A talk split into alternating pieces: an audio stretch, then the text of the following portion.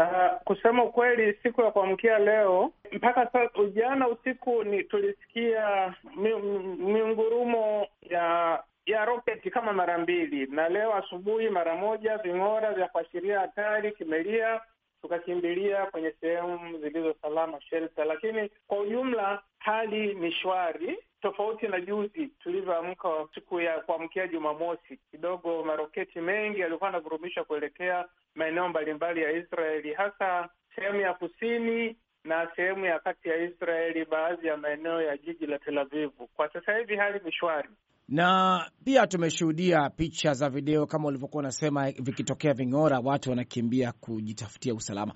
Pengine kile ambacho uh, kinafanyika mpaka sasa, hasa kuhusiana na swala hili la usalama. Uh, kwa kweli mamlaka za Israeli zinatoa taarifa kwa umma kwamba kwanza majengo yote ya hapa yamejengwa yana sehemu salama za kujihifadhi, kwa maana kwamba shelter, kila nyumba ina shelter Inapotokea taharuki kama hiyo, mara nyingi king'ora cha kuashiria hatari huwa kinalia na watu wanakimbilia sehemu hiyo salama. Na katika sehemu salama unapaswa kuwa umeweka vitu vya msingi, vyakula, dry food, vya maji e, wakati mwingine kigodoro au viti, kwa maana kwamba huwezi kujua utakaa muda gani, lakini ingalau basi kila maeneo na majengo mengi ya umma pia yana maeneo kama hayo ya kuweza kuenda kwenye sehemu salama. Lakini kikubwa zaidi, tumeambiwa na mamlaka za nchi kwamba hatutakiwi kutoka nje, tunatakiwa tukae maeneo ya karibu na nyumbani, na ambapo lolote likitokea inakuwa ni rahisi kukimbilia sehemu salama.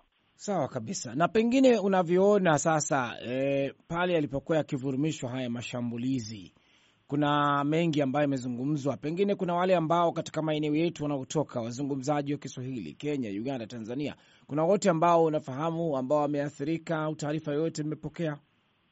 Uh, kwanza kwa sehemu kubwa kwa upande wa wa Tanzania hasa mimi, kwa sababu mimi ni balozi wa Tanzania, tuna idadi kubwa kidogo wanafunzi wanaofanya mafunzo ya kilimo. Tuna wanafunzi mia mbili sitini katika taifa hili na baadhi ya hao wanafunzi wanafanyia mafunzo katika eneo ambalo lilikumbwa na mashambulizi, eneo la kusini. Na mpaka sasa hivi tunavyoongea, kuna idadi ya wanafunzi wawili kati ya hao wote ambao nilikutajia, ndio bado taarifa zao hatuna. Tuna mmoja taarifa zake tulikuwa nazo, alikuwa amejificha kwenye handagi, na tunashukuru baada ya kuwasiliana na mamlaka, wameenda wamemwokoa.